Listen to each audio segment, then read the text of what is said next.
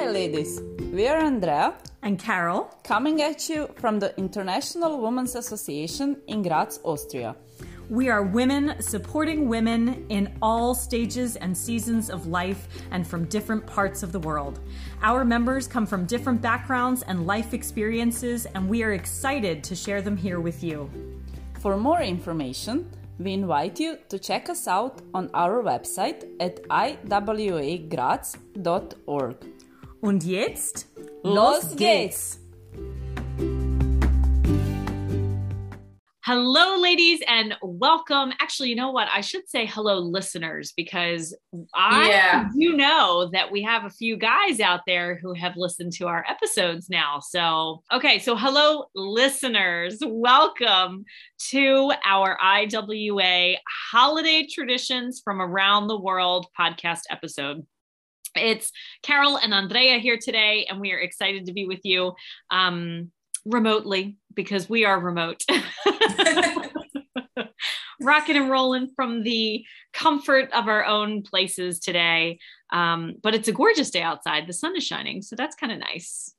Yeah, yeah, it is. I can see like the blue sky and the white clouds through my window. So yeah, I pretend we are outside. Enjoying and soaking up yeah. a little bit of the vitamin D. So I can't believe it, but it's already just a few days, literally just a few days away from Christmas, which is unbelievably insane to me. Um, but we're there. Hanukkah's already come and gone. And this whole episode is all about the different holiday traditions during this month and even some that occur in January that are really big holiday traditions as well.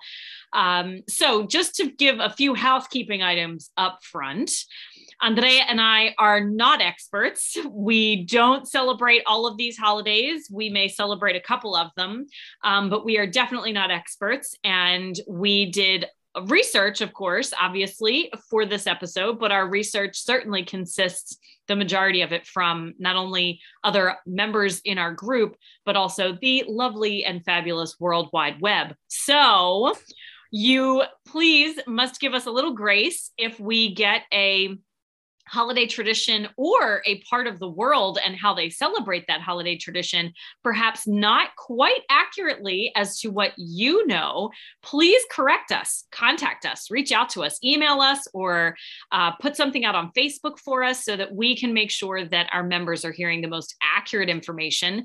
Um, but obviously, we are working with the resources we have. And so we're just putting out there the stipulation that we apologize up front if we incorrectly or inaccurately represent represent either your country or your tradition. It's and, not our fault. Right, right, right, right. and we ask you to um, chime in and and give us your perspective and and correct us certainly in that instance. So that is our first housekeeping item to state. And we appreciate your uh, grace and patience with us as we go through them all because we found some really interesting ones, really interesting ones. Um, and we have a few clips and audio things from some of our members and people who have shared their traditions with us as well, which is great. So, Andrea, where should we begin? I don't know exactly, but if you want, I can take you to Cuba. Oh, perfect. Sounds fabulous. So, Cuba's probably a, a, lot warmer these days right now. Yeah, I think so. And um, maybe I'm a little bit biased and I chose countries in which I want to travel or, oh. or so. So Love it. we came across Cuba.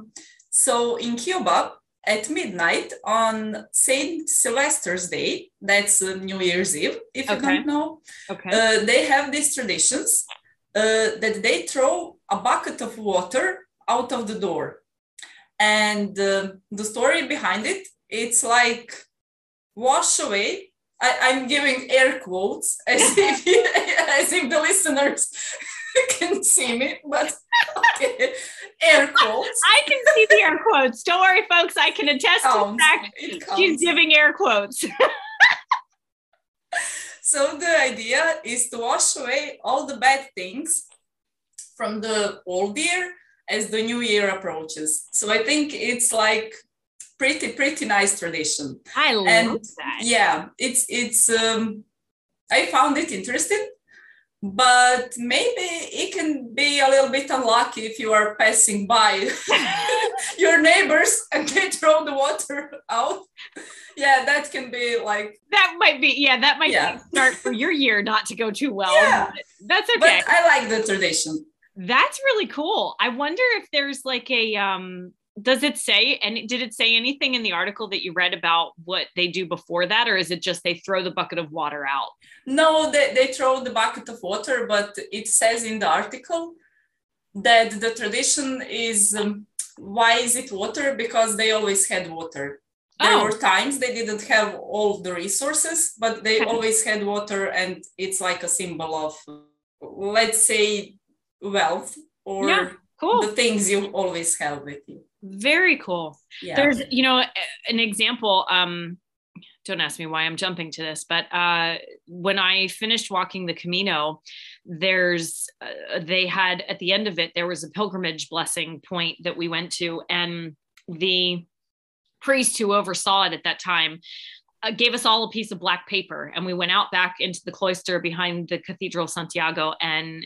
this was really cool. It was a small group of us and it was kind of a similar sense obviously not related to a holiday tradition but a tradition of the ending of a pilgrimage and it was this this paper was to signify all the things that you needed to let go of and release and that you should have done over the course of your pilgrimage because now was a new beginning. And now you were going to go forward in a way that you know you transformed and changed and however that pilgrimage affected you. And then we burnt them. We threw them into the fire. He had a little cauldron there kind of thing in a fire pit.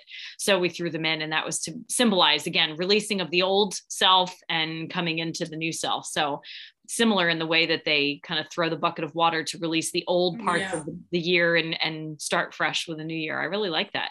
Is there even an expression, um, clean slate? Oh yeah, absolutely, yeah. absolutely. Yeah, I like that one. What do we say? We in English too. We say out with the old, in with the new. Mm-hmm. So yeah, mm-hmm. that's kind of cool. Great place to start us off. Yeah. Awesome. Okay, cool beans. So what else you got? After Cuba, we moved to Mexico in a town that uh, which name I cannot pronounce. That's right. We were trying to pronounce it. Yeah. Were, were we going with so, like o- Oaxaca? Oaxaca? Oaxaca. I, I, really don't want. I'm not making fun of it. I really don't just, know how to pronounce it. Yeah, agreed. But, I don't know how to. yeah, it. a town in Mexico. Uh, on 23rd of December, they have this um, pretty unusual tra- tradition, I would say, the night of the radishes. Yep so in Croatia, we have radishes for Easter more than for Christmas, but oh, wow. okay. Uh, but we don't do the things they do with radishes. And um, rather than a Halloween pumpkin, Mexican artisans they carve the oversized radishes huh. and um, into small animals, into nativity scenes and little buildings, and uh, yeah, they decorate their markets and uh, stalls and so on and people come to see them and i think it's pretty interesting to celebrate not only the holiday but a vegetable also yeah. i think it's healthy yeah and and fun celebrate a vegetable. That's pretty cool. So wait, you said though also that in Croatia you have radishes for Easter. Is there something that you do for that particular? No, we just eat them. Okay. So I'm familiar with with the vegetable, but like not in okay. that way. So I so think you don't carve them or anything. No, but maybe next year. hey, you never know. You could start a new tradition. Yeah. But is there something about Easter, the Easter holiday, and radishes, or is it just because radishes are in season? Then I just I'm yeah, they, they are in season. Okay. I, I yeah I I'm not sure why did I even mention it. Just no, but that's like, kind of cool. to show off that I know what the radish is. Folks, if you didn't catch that, Andrea knows what a radish is. This is good. Thank you. I love that. Love it. Fabulous. All right. So we do did- you have something for us, maybe? Well, I have to say, in the same article that you shared and that we looked at together, obviously, I loved there was a an interesting one. And again, we don't know how much truth there is to this. And I know that we actually have some members in our IWA, I believe, from Japan. So I'm really curious if this is um, something that's out there. But there was something that mentioned Kentucky Fried Chicken is apparently a celebrated meal in Japan on December 25th. Instead of having a, a homemade Christmas dinner, that instead they eat Kentucky Fried Chicken. So, you know, we've got, and, and KFC, this is like a big fast food restaurant in the United States, you know, the Colonel and all that kind of stuff. So apparently, the special recipe for fried chicken is actually so popular that chains in Japan ask customers to place their orders at least two months in advance before Christmas. And this apparently was something that began back in the 70s and it was introduced to Japan because visitors wanted some kind of d- dinner during the holidays that resembled a traditional holiday meal. And in America, certainly chicken or turkey or some kind of meat is served for the Christmas holiday. So this is now apparently something that attracts not only the locals but obviously visitors as well. And I found that to be really interesting, knowing that KFC is a very huge chain, fast food chain in the US and I've certainly seen it in parts of Europe as well. And the crazy part is that when you mentioned that tradition, I was like, okay, maybe that's like a couple of years before two or three years but from 70s yeah from the 70s it's mind-blowing really. from the 1970s so but i am i am again to the validity of this i i'm not sure so yeah if we have any members from Japan who please please contact us. Yeah, if you know about this, confirm this information. If you've celebrated it, even if this is like a big thing, I'm I'm I'm really curious about that because we read about it. Not yeah, I'm really curious to know. Maybe it's just parts of Japan, not the whole country. So uh, we recognize some of the traditions are celebrated throughout different regions. So yeah. So um, okay, so we've been to Cuba and Mexico and Japan. Where else are we going? I uh, suggest that we go somewhere. Hmm, is it fair to say somewhere more traditional? Sure, I'm not sure, but uh, I would propose England, and uh, that we listen for some of uh, the clips from our members. Oh, perfect! Love it. We have some members from the UK who shared their holiday traditions with us, which is great. And um, yeah, let's give a listen. The Christmas Pudding by Carol from England. The Christmas pudding is traditionally served after the turkey dinner on Christmas Day. A bit of history for you.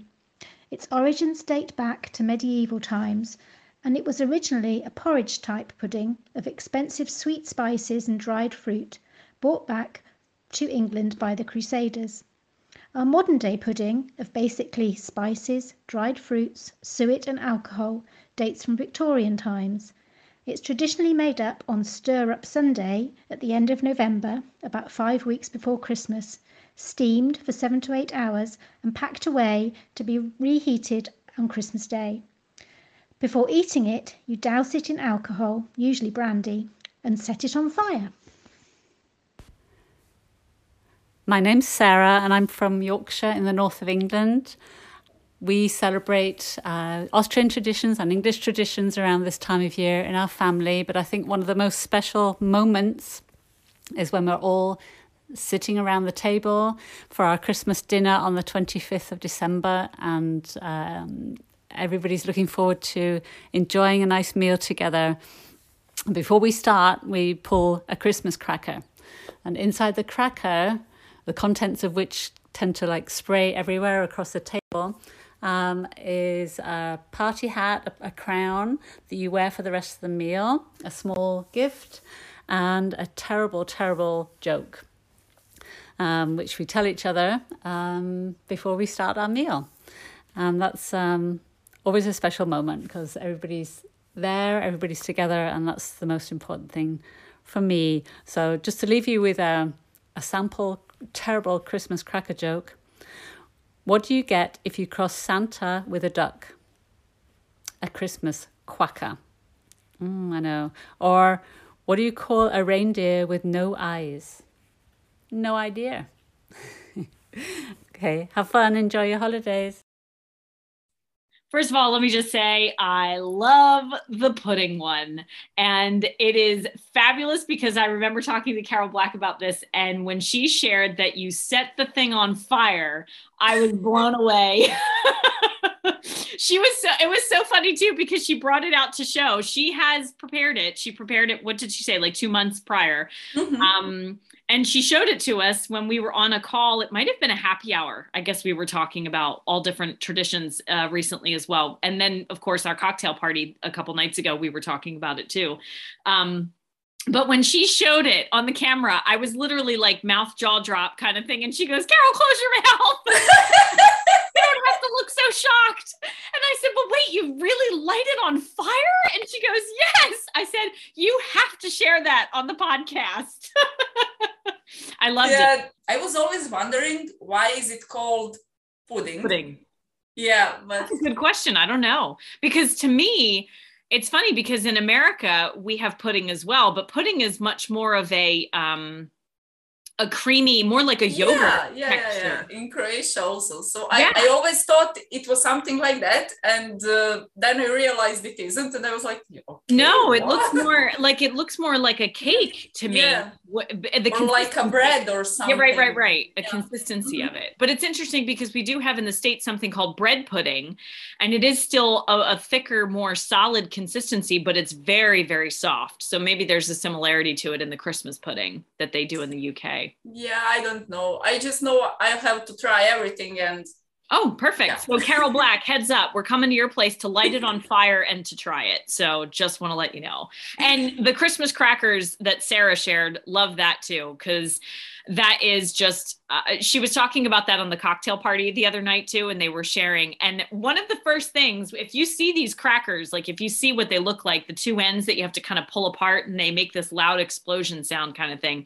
And the first question that came to my mind was, has anyone ever been injured by a Christmas cracker? Because I just feel like this idea of something exploding is a little like whoa is is there something that kind of spouts off from it? Or does it um, fly somewhere? Or is there debris from it? But no apparently that's not the case. And sarah shared that nope nobody has ever been injured by a christmas cracker.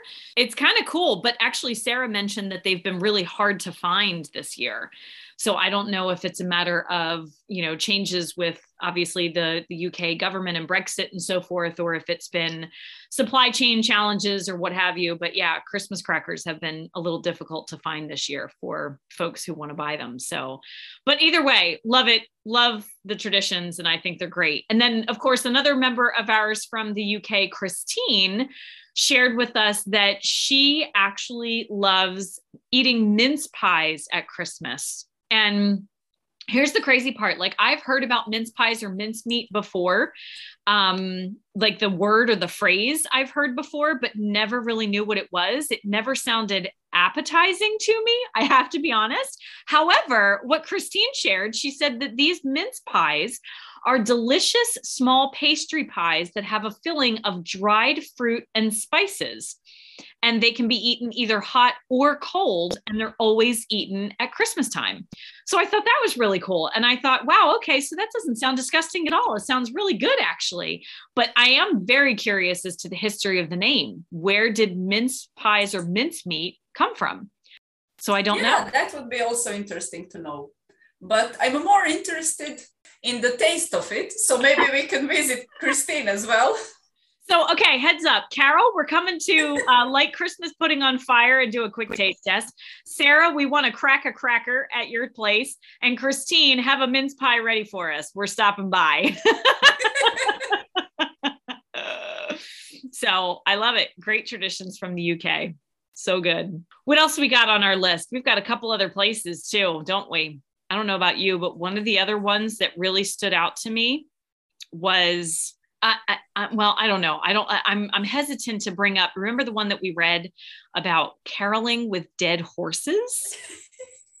this one was really Please do tell. Okay. This one, and again, truly, honestly, I know that we have some members from Wales in our group as well, and this is apparently a tradition from Wales. So please, please, please tell us whether this is true. If this is a really old tradition, doesn't happen anymore, what have you, whatever it is um, it states that this is not there's not a particular day when this tradition occurs but it happens from the time of christmas to late january And the celebration is Mari Lud, I guess, or Mari Laud. I'm not sure how to say that either, but it's supposed to bring good luck. And it says that there is a person who dresses as a horse with an actual horse skull and is usually i know it's okay it's okay I, trust me this is what was so fascinating and so interesting i i think i would struggle with this one but um with a horse dresses as a horse with an actual horse skull and is usually accompanied by a group of people and they go the whole group goes to homes singing carols in exchange for food and drinks. And it said in what we read about the tradition that it's thought to stem from ancient Celtic rites. So we obviously don't know tremendous history about it, but I found that one to be way out there like never never heard of something like that before ever so uh, any of our members from wales if you're listening or if you're not listening and someone is listening who has a friend in our group that is from wales please, please, we'd love to hear from you. Is this true? Is this something that still occurs today? And maybe perhaps the origin of it, because that one's really unique. I, I'm just thinking it would be really, really interesting if you don't know about that tradition and you are visiting Wales and somebody knocks at your door and you're like, what? And they're singing Christmas carols in a horse costume. Yeah. Oh my the God. thing is, though, is that we wouldn't know particularly, I guess, that they have the horse skull because I would imagine that that's in the costume. But I don't know. I don't know. That one was that one kind we, of. we hope to find out. Yep, more to come on that one. If we find out, don't worry, we'll follow back up on that in January. So, what else you got? Where else are we going? Yeah, we are going to Italy now. Love so in Italy, we have this. Um, hmm, I'm not sure how to call her. Her official name is La Befana Mm. or La Befana. I I'm also not not quite sure how to pronounce it, but uh, let, us call her La Befana. Yep. And uh, she's more like a Mrs. Claus, let's say, but not not really. She has some similarities to Santa Claus, but uh, she's um, an ugly but kind old witch Okay. and she comes uh, on January 5th. That's the night uh, eve of Epiphany. Okay. And uh, she's something between Santa Claus and Saint Nicholas. Okay. And she gives gifts to the good children. And she gives, I think, coal to the bad children. And um, I'm not really sure. Uh-huh, there's um, one more similarity to Santa Claus. People, people, parents leave something to her. Can you maybe guess what? Like they Uh, leave, uh, uh, what do they leave for Santa Claus? Cookies and milk. Cookies and milk, usually. Yeah. Yeah, our friend La Befana, she's something else. Uh, so they leave her a place of broccoli with spiced sausage. What? Yeah, I, I don't know. I really don't know. Also, if you have someone from Italy, please confirm this Please confirm. information. Yeah, this one's Please interesting. confirm. And they leave her a glass of wine. Okay. And I'm not sure if she's supposed to fly on her broom and drink at the same time. but yeah, I'm not sure if there's like broom police in Italy. That is And, fascinating. Yeah, she, she's also coming through chimneys. Yeah, I, I would I would like to hear from somebody who who experienced that tradition. So she sounds very, very, very familiar to Santa Claus, but has some variations there. So that's yeah, really Yeah. fascinating. But she's she's like a bit older than Santa because the tradition is from 18th century. Okay. She's the part of the Italian folklore. So Okay. folklore. I'm really I'm curious too. Um, of course, as I'm sitting here, sunshine's blowing in my eyes now. Um, with you know Santa, I don't even know, and, and Santa's a big U.S. tradition, of course, but Yeah, know I, I, I've just started. had an idea. Maybe Santa is La Befana's uh, son who oh, migrated to US to live an American dream. I What love. think about it? There you have it, folks. The IWA podcast is officially giving you the origin of Santa Claus. Yeah, sorry, I, I don't want to offend anybody. That was just No, an that's not idea. offensive at all. I think it's great.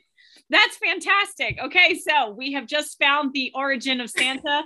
He is the long lost son of La Befana, and he migrated to the states. And there you go, started the tradition. Bada bing, bada boom. I don't even know how prove, long. Prove me differently. See, well, see, I'm telling you, I don't even know how long Santa Claus has been around. I have no idea when Santa was started. So if anyone out there um, knows that information as well, I'd be really curious to know. And I'm really curious. So then, does La Befana in Italy? Does she replace Santa? Or do they also have Santa Claus in Italy? This is something else I don't know. So, any of our uh, members from Italy, we'd be curious to know that because that's really, yeah, that's really cool.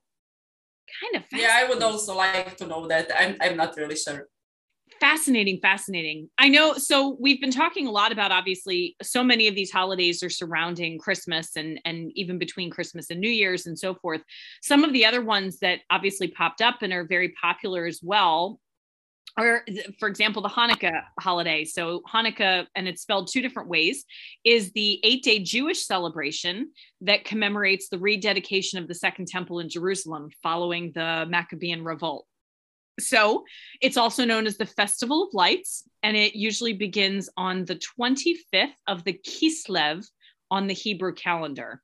So I know that we have a few members that celebrate Hanukkah. Unfortunately, they weren't able to send in some of their traditions, but I can certainly say from a personal experience, growing up where I grew up in Philadelphia, it was a predominantly Jewish neighborhood, actually. And some of our very close friends who lived a couple houses down celebrated Hanukkah and would always invite us over to celebrate with them. And then they would come over our house on Christmas and they would celebrate Christmas with us. So it was a really cool tradition that we had just as neighbors.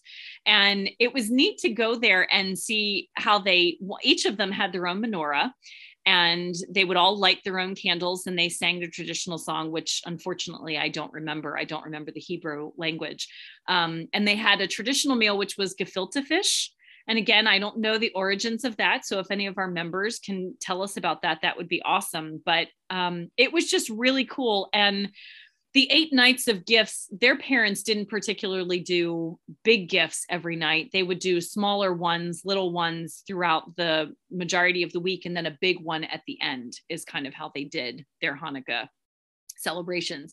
But it was just really um, a very, very sacred celebration that I remember. It was very, very sacred the way that they all came together and that they had the menorahs on the table and the space was sacred for them. Like there for for all of Hanukkah, they made sure that this one particular area of the house where they had the menorahs set up normally their table might have had you know mail or their keys or school books or something like that. But during hanukkah they made sure that that space was sacred and that nothing else would blemish the table if you will. Um, which i don't know if that happens in every family or if that's tradition to every jewish family or the jewish custom but it was definitely how my friends did it and how our neighbors did it. And that was really really really cool to see and be a part of. So i loved i loved that. That was awesome and Hanukkah, like Hanukkah came really early this year. I'm sorry, I didn't mean to cut you off. Go ahead. What were you going to say? No, I, I cut you off. I wanted to say that um, I like that part of the t- tradition where you keep one place like really sacred and uh, nothing can hurt it. Let's yeah. say nothing can go there. And I, I really like that part. Yeah it's really um, uh, one of some of the other things that the article said obviously that we are, were using as some of our research it said that each of the holidays eight nights another candle is added to the menorah after sundown it's all about timing as well and the ninth candle called the shamash which is the helper, is used to light the other candles. And it says typically blessings are recited in traditional Hanukkah foods such as potato pancakes, which are latkes, and jam filled donuts. And there's a word here for that, but I don't know that. I, I'm, I might mispronounce it, but it looks like sufganiyot. Um, they are fried in oil. And then, of course, other Hanukkah customs include playing with the dreidel and exchanging gifts, of course, each night. So, yeah, really, really, really cool. So, I'm curious do we have any other messages from some of our members about their holiday traditions? Yeah, actually, we have. We can go to North America. Maybe okay. there are some words about Santa. I'm not really sure. Perfect. Let's hear it. Hello, this is Monica from Canada. Um, and my family's tradition was that every Christmas Eve, we would all sit together on the couch and read the night before Christmas together. And once everyone could read, each person could take a turn reading one sentence.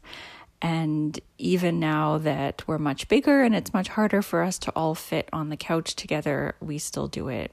And it's wonderful. Hi, this is Sarah Crockett. So, most of you know that I've been in Austria for quite a long time, but you may not know that I'm originally from California and I grew up in northern Idaho. And when I was growing up in northern Idaho, every Christmas, my father and I would go out into the forest and he would actually chop down a Christmas tree with his axe. So I really enjoy this time of the year walking by the Christmas tree markets. The smell of the trees, the pine resin, and the wood reminds me of him and growing up in northern Idaho. Aw, how nice. Those are really nice traditions. Yeah, I really like that one, Monica's. Yeah. With uh, reading the story and how uh, each person read one sentence and that they still have that going on. I, I really love it. Yeah. Family traditions that have lasted through generations are pretty cool when you think back of how it began and even regardless of the change in the size of the family or the location that it's still maintained today. That's really awesome. Good stuff. And cutting down a tree, that's what Sarah's talked about, that's a very common thing in various parts of the US. Um, I don't know. Is that something that you do in Croatia? Do you ever cut down Christmas trees? Not really. There are some families that do that, I believe, but normally we buy one or yeah, I think it's the perfect time to share my story. So we used to live in this tiny apartment before the tiny house movement was even a thing. and we have this plastic tree because it was easier, you know, with you just put it up and down and uh, store it, and you don't have to think next year about buying a tree and so on. And then we moved um, in a bigger house. And first year, we, we took the tree with us. And first year we took the tree out from the box and took the branches apart and everything. We decorated the tree and oh, how it's so beautiful. We found it uh, a spot in the living room. Okay, next year we did the same, but then we realized, okay, maybe we don't have to put it in a box and you know, these plastic trees, each branch you have to uh, how do you say it? You have to um, spread the needles out. Spread yeah. it, yes. and it takes some time. So we decided, okay, maybe we can just like take the decorations off and we leave the tree as it is. So we spare some time next year. And we put some foil around it and put it in the attic because we were in a house now. We had more space and so.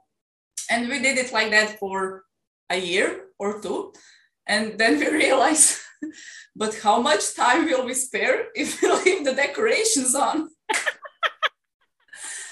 so one year we just decided to leave the decorations on and we just wrapped some foil around it and put it back in the attic. And our tradition was literally putting the tree down from the attic down in the living room. and that was it. that, that, that is my Christmas tradition. I love it. Yeah, it's a bit funny, but it did save some time.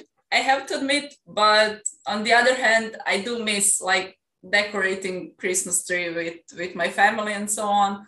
And later, as my sister and I grew, my parents decided to get rid of that tree, I believe, after like 20 or so years. wow. And it became your tradition. I love it yeah I, am not really sure many people have that tradition but yeah it's Why your families there you go. Yeah. it's unique.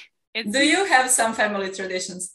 Of course yeah. We have a ton that we you know it's a shame because my family's so scattered now. You know i have a, a sister in california a sister in new york a brother in philadelphia. My parents are in jersey and i'm here.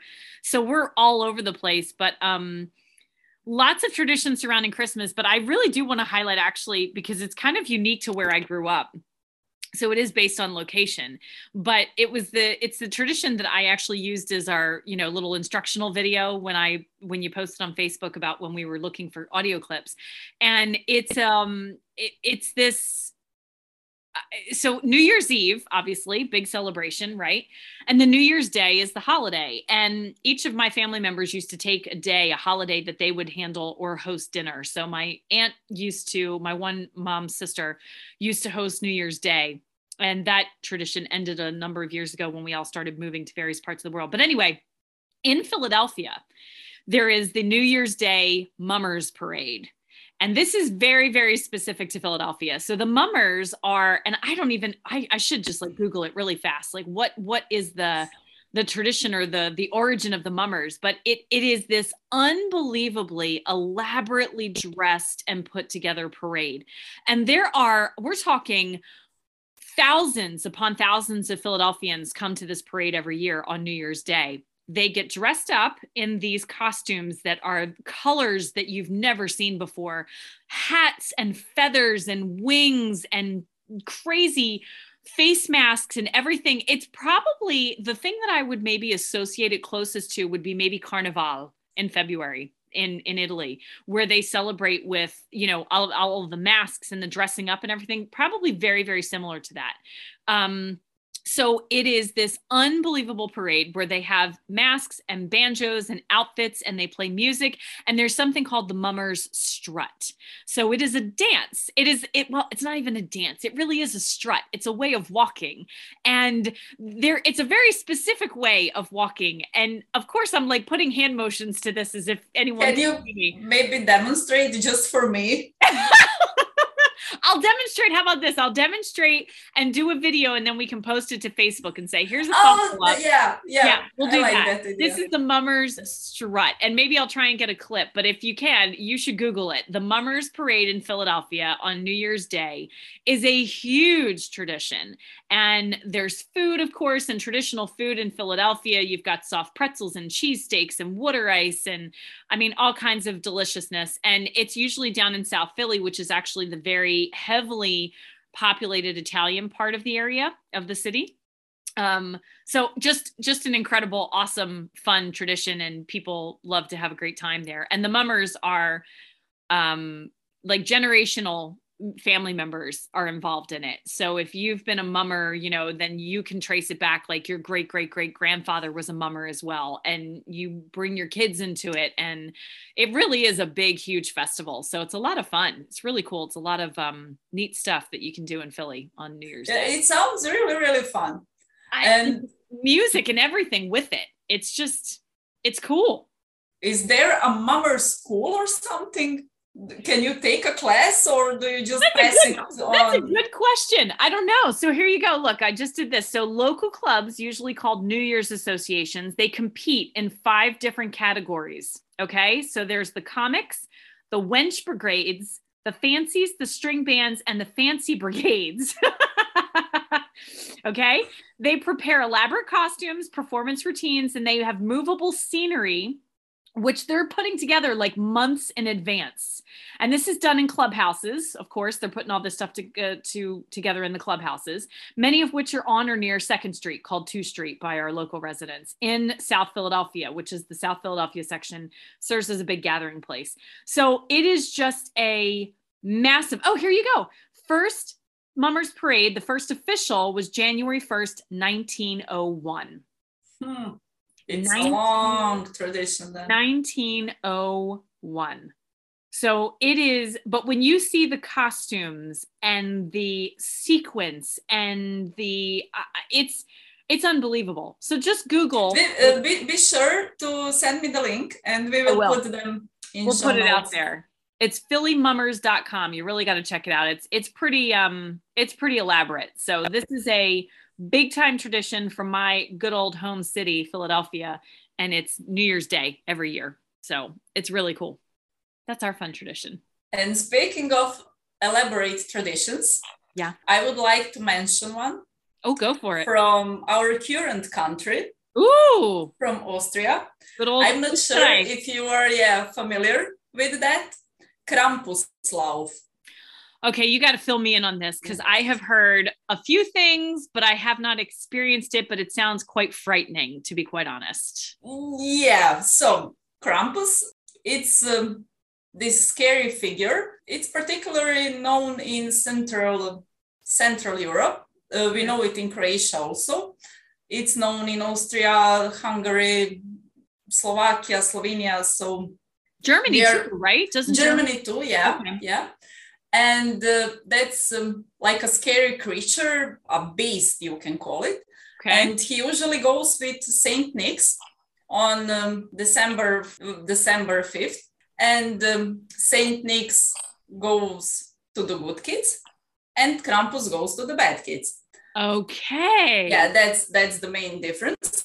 Yeah, I was familiar with the character, but then I came to Austria, and I saw there is a Krampuslauf.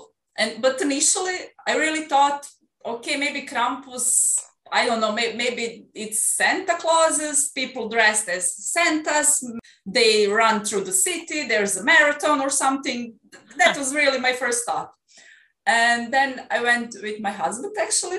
And as we were approaching the event, Yeah. like that's a really big thing here. Okay, obviously not the last two years, but back in the days, Yeah. uh, the streets are closed.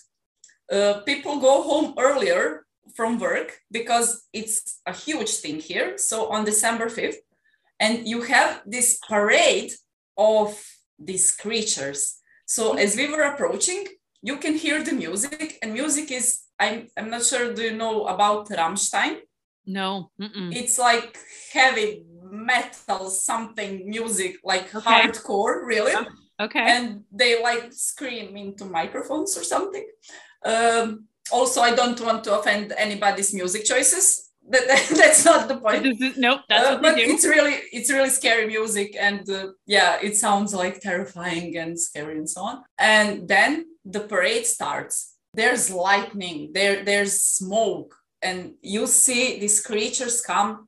Oh, oh my god, it's so scary. So Krampus is huge. They, they have these horns, or they have red eyes. They they have th- these masks. So you have many organizations and Verein. Uh, I'm not yep. sure about English word. Um, here in Austria, that prepare the whole uh, year for this parade. They have their own masks, their vehicles. It's all scary. Uh, vehicles have fire coming from it. Uh, there's fireworks. They scare children. They have these bells and they are so loud and screamy and scary and and I was like, yeah, this is great. I love this tradition This because it's so out of this world, you know. It, it's something I, I I really never seen anything like it before. We have this tradition in Croatia for New Year's. Uh, I think in Zadar, people jump in the sea to celebrate like the New Year's, and it's a bit like weird because it's winter and it's cold. It's maybe ten degrees or so, but it's fun. But this is really scary and really something different. So yeah, m- maybe it's a bit unusual for people who don't know Krampus because like in US you have Saint Nick and Santa Claus and like that's all. Yep. But here in Europe, yeah, if you have not been good in Europe, you look out. you have La Befana, you have Krampus. Yep. Just look out. Yep. Look Yeah, out. so- watch out. yeah i really really love this tradition and i hope next year it will be back and we can enjoy it maybe um, together it's it's pretty great thing when my husband first sent either like a picture or something from one of the Krampus festivals or parades he went to when he first moved back to Austria, I literally looked at it and I went, What the heck are you doing? What is that? Why are you at it? It it really did look like some sort of strange, crazy, like devil thing that was going on. It was just so insane to me and yeah like you said we're not used to anything like that in the states with regards to that kind of um festival approach to it so i was really taken aback by it and i didn't know what to think but yeah that it is very popular here very very popular and i know I- what was what's even more interesting because I'll this is actually kind of a good segue into what I wanted to talk about with the Chinese New Year. We were discussing this before as we were prepping for the podcast. There are some of these traditions out there which I really would like to know the origins where some of these monsters or beasts are all about scaring and frightening and eating little children. And I, I don't know where they came from. Like, were kids really that bad that they had to develop? You know, one of the other. I, I just think that the parents wanted more peace and obedience. So, so they, you know, Yeah. out of that they invented. if you don't eat your veggies, yep. If you don't do this, this is what's going to happen. Well, I laugh because in the States, a more recent tradition that's popped up associated with Christmas is called the elf on the shelf, which is this book that you read to kids.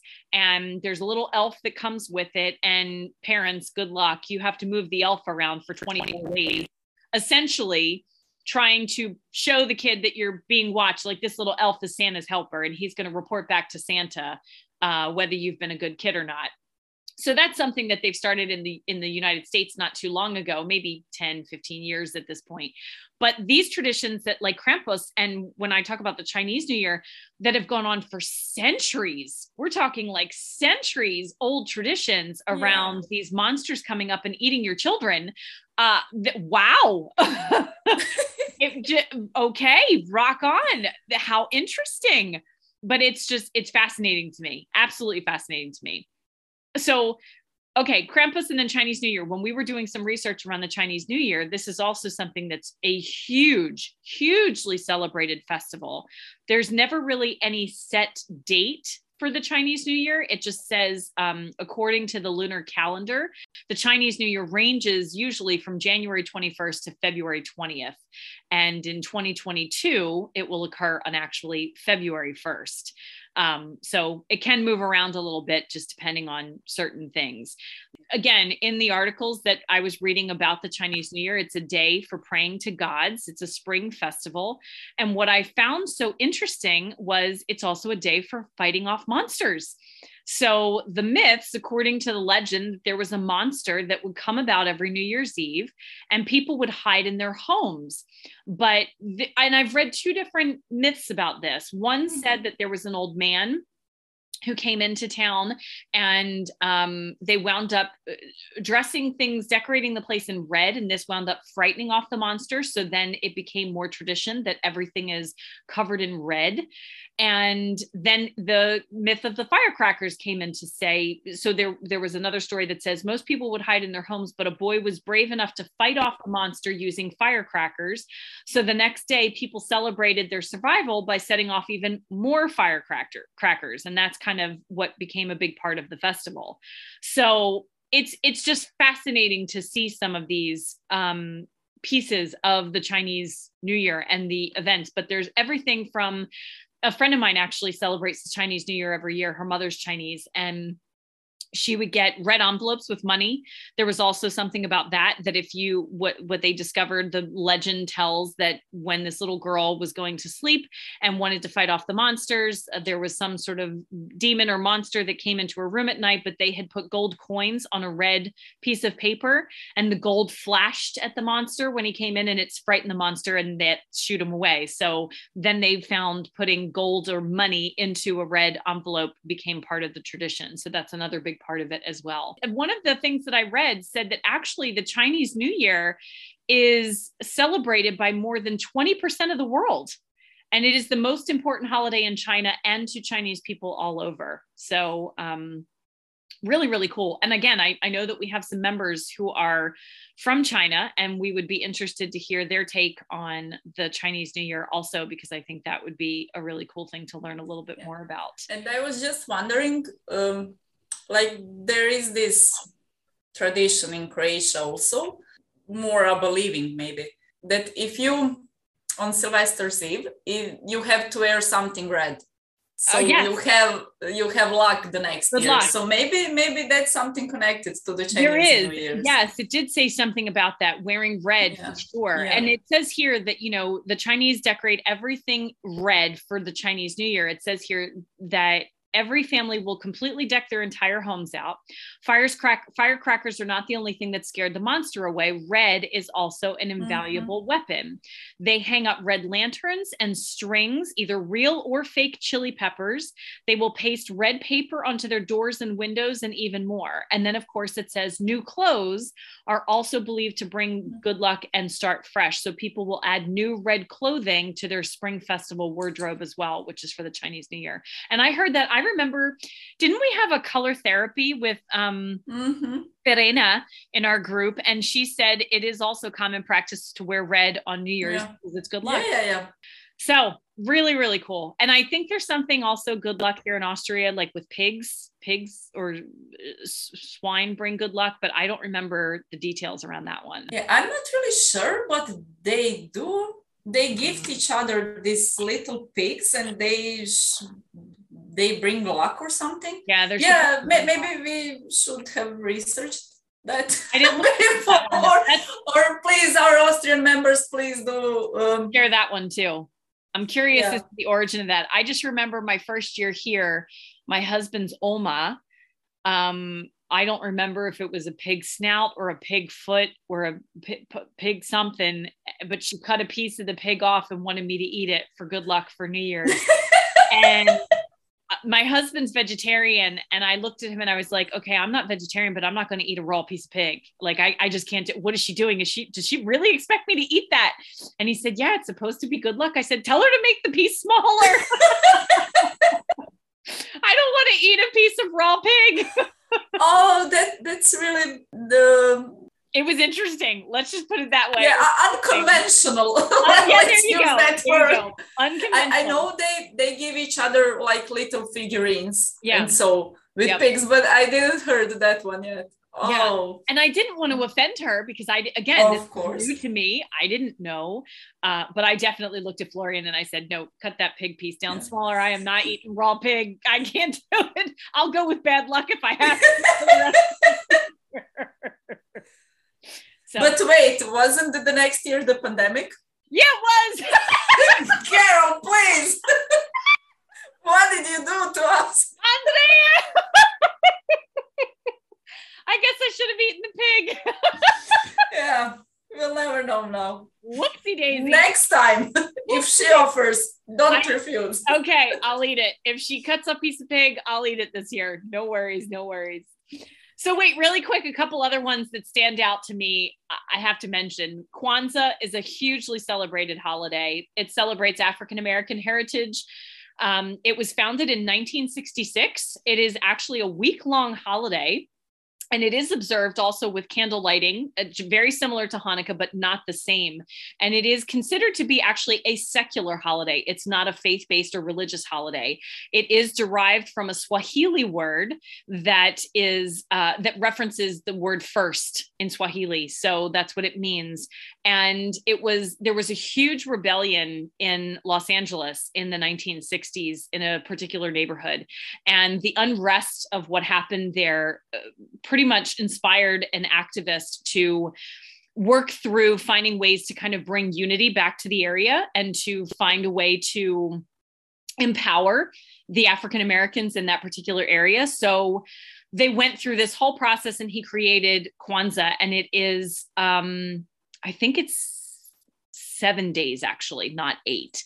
So it's seven days, and they say it begins the day after Christmas, and each day is steeped with symbolism and ceremony. So they begin with a straw mat that symbolizes the traditions at the heart of the holiday's foundation. And upon the mat, they place other meaningful items like assorted fruits and vegetables to symbolize their collective labor. And they put ears of corn to represent their children, and then a candle holder that stands for a shared African heritage. And then they put a black candle in the center of the holder. And then either side is flanked by three red candles and three green candles, which of course make up the colors of the African flags. Um, so they gather together, they light a candle, and they reflect on the seven principles of Kwanzaa. And again, the, the names of the principles are based on Swahili, so the language. Um, but basically, it kicks off with unity, and then they have other principles for self determination, collective work, responsibility, cooperative economics, purpose, creativity, and faith.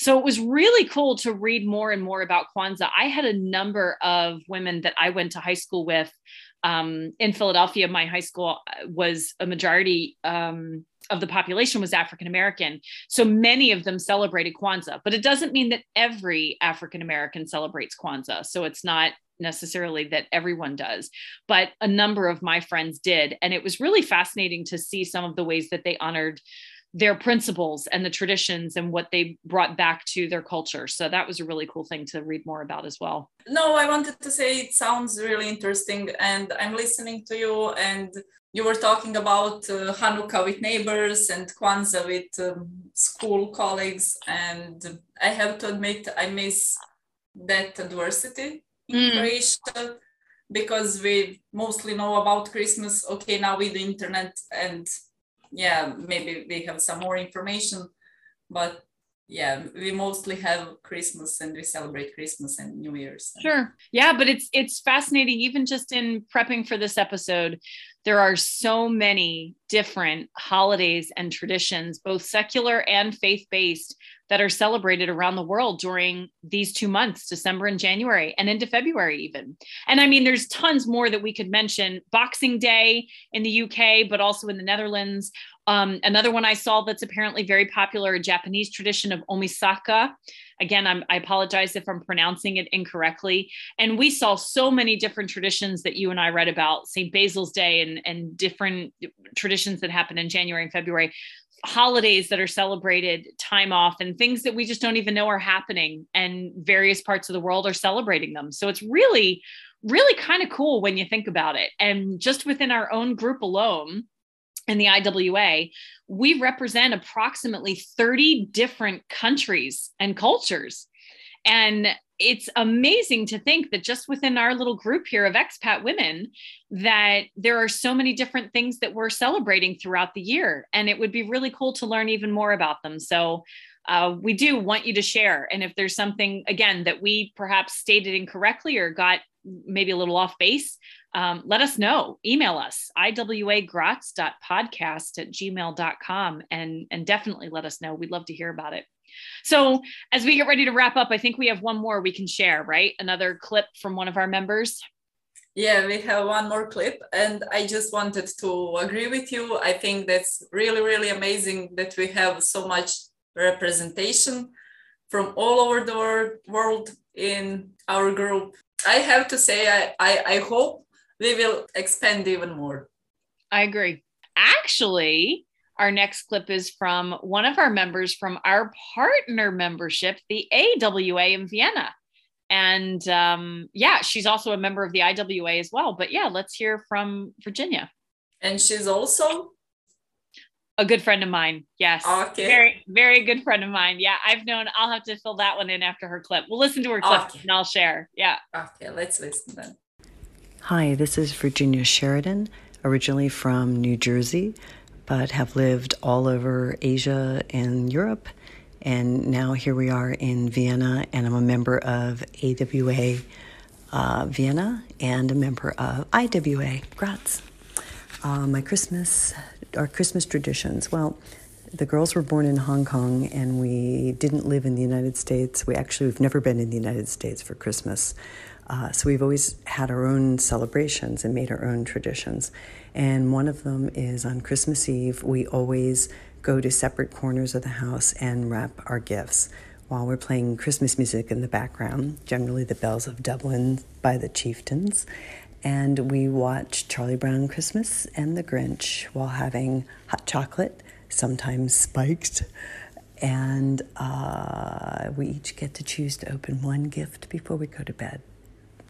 So that's our special tradition. We get up in the morning and we have Lebkuchen pancakes and we put a uh, fireplace graphic or fireplace video on the television and then we open gifts and generally go for a walk, make phone calls, and that's our not so exciting Christmas tradition.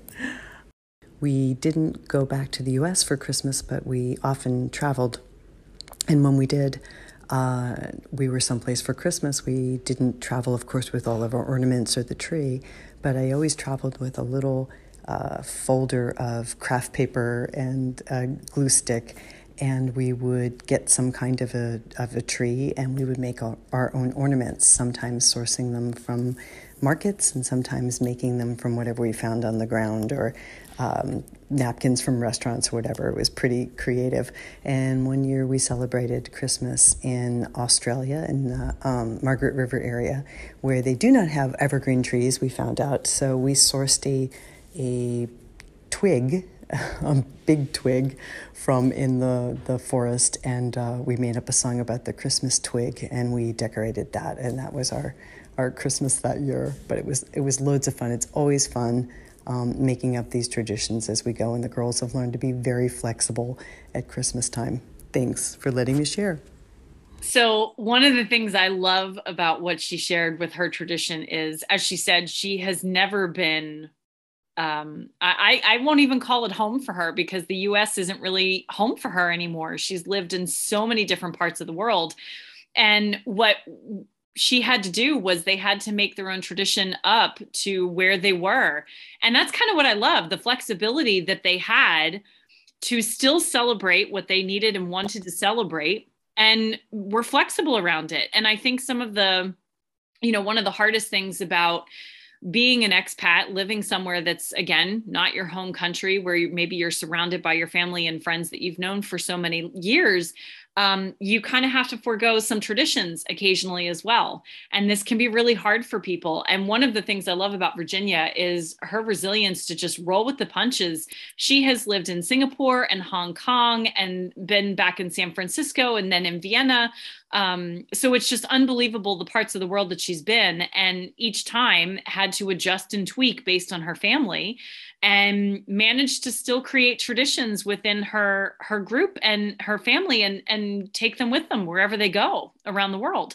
So it's really really cool. The crazy backstory is virginia's known me since i was 13 so she actually worked with my dad for a number of years in the 80s and 90s.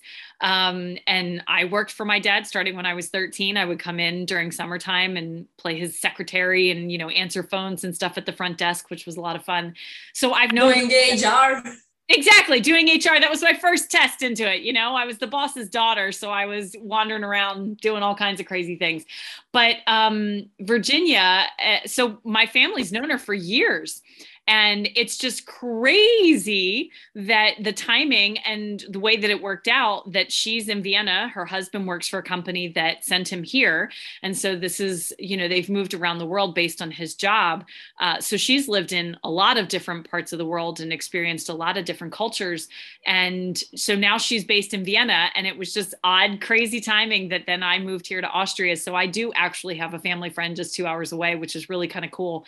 Um, and she's been really pivotal in helping me adjust and get you know acquainted with things in austria and just expat life. So uh, i was really excited when she decided to share a little of her tradition as well which is really cool. So what a small world. Small world i'm telling you small small world. Unbelievable. So it's been great because she's been able to reconnect with my parents when they came to visit and um, yeah been a lot of fun. So really really fun. But i love that i think that's a great way to end our episode today that um, you know whatever traditions you may celebrate for whatever holiday or whatever reason around this time of year uh, and if you can't celebrate it the way that you normally would, remember that you can be flexible with it and start your own and recreate and make them a little different. You know, as we get older and move into various parts of the country and, and various parts of the world, things are going to shift and change, and we've got to kind of adapt and, and make our own of it. Right. So I think it's kind of a, a great thing to acknowledge tradition and to recognize and to still have traditions um, and then I also think it's great to kind of start new as well when you can't quite live it the same way that you used to growing up. I completely agree. And all of this just reminds me of that saying, uh, home is where the heart is. Love it. So, listeners, thank you for joining us on our little travel trip here as we ventured out through a lot of different countries and traditions. We are so grateful for those of you who sent in emails and clips. And again, we welcome more. Uh, send us a, an email and, and correct us where we've been perhaps incorrect. And yeah, we apologize for all the mistakes. Yes. for all the mispronunciations. Uh, yes, for all disinformation if we yeah. have something wrong but we hope that regardless uh, again we certainly did our research and, and what we did find was really fascinating and interesting and of course unique and we love to share it so we hope that you got a kick out of some of them and maybe even a few ideas for some traditions you might begin on your own um, but yeah, we are drawing to a close here at the IWA podcast for the end of 2021. This is our last episode of the year, but we encourage you to join us first thing in January because we have a cool exercise that we are going to walk you through toss the resolutions to the side, folks. New Year's resolutions just don't stick. So we've got something better for you. So we want you to join us, grab a pen and paper, and we're going to walk you through a really great exercise come beginning of January to get yourself off on the right foot for a good year in 2022. And yeah, we wish you whatever holiday you celebrate, whatever tradition you love to do. We wish you a very happy, happy, and healthy holiday season and a absolutely awesome and wonderful start to the new year from here at the IWA podcast. So until next time, enjoy Graz. Bis später. Tschüss. Tschüss.